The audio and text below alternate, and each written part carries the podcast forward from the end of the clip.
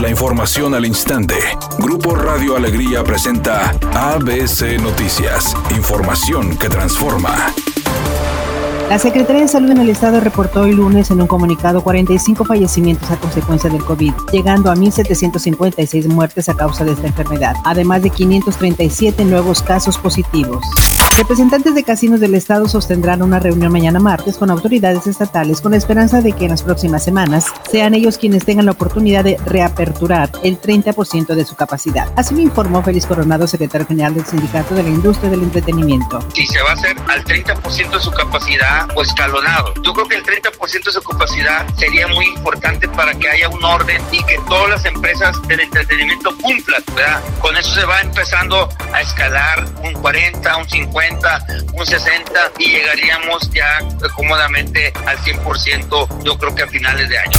Por su parte, el presidente de la Cámara Nacional de la Industria Restaurantera y Alimentos Condimentados, Jorge Müller, pidió ampliar el horario para los restaurantes. Nosotros seguimos pidiendo pues que se nos amplíe al 50% el aforo y que se nos permitan esas dos horas más, dos horas adicionales entre semanas.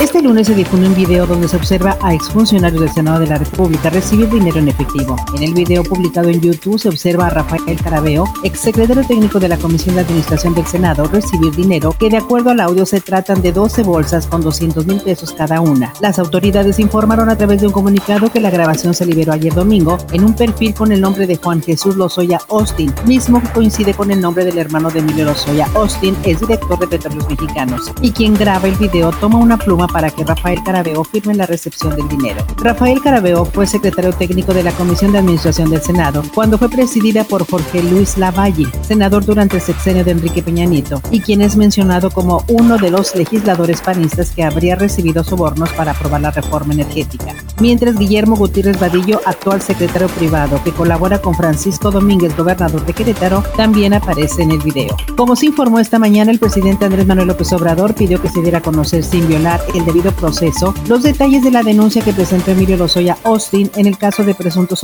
para la aprobación de la reforma energética y que se divulgara en televisión abierta el video que entregó a la PGR. Editorial ABC con Eduardo Garza. Dicen que la vacuna contra el COVID-19 será gratis en México y que hay dinero suficiente, pero cuidado, no bajemos la guardia porque la dichosa vacuna se empezará a aplicar hasta dentro de casi un año y las muertes por COVID siguen aumentando. Además, los hospitales ya casi están al 100% de pacientes con coronavirus. Después de la derrota de ayer ante el equipo del Toluca, los Tigres comenzaron su preparación este lunes para afrontar el partido del sábado ante los Pumas. Los felinos entrenaron esta mañana en la cueva de Suazua de cara al compromiso que se disputará en el estadio universitario a las 7 de la tarde.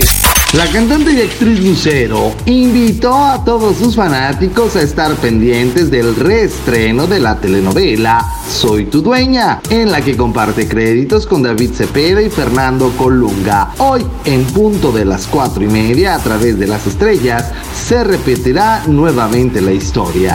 Tráfico lento sobre la avenida Gonzalitos desde la avenida Barones Prieto hasta la avenida Ruiz Cortines. Los vehículos circulan a 15 kilómetros por hora, tenga paciencia. Otro de los puntos que también presenta complicaciones viales a esta hora de la tarde es en la avenida Chapultepec a la altura de la avenida Revolución. Esto debido a un choque por alcance, circule con precaución. En avenida Universidad, cerca de avenida Sendero, otro vehículo descompuesto está provocando largas filas en la zona. Recuerde siempre utilizar el cinturón de seguridad y respetar los señalamientos viales.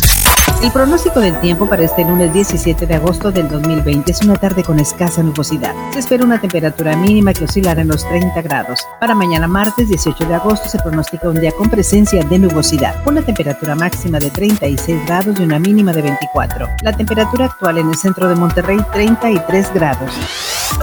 ABC Noticias, información que transforma.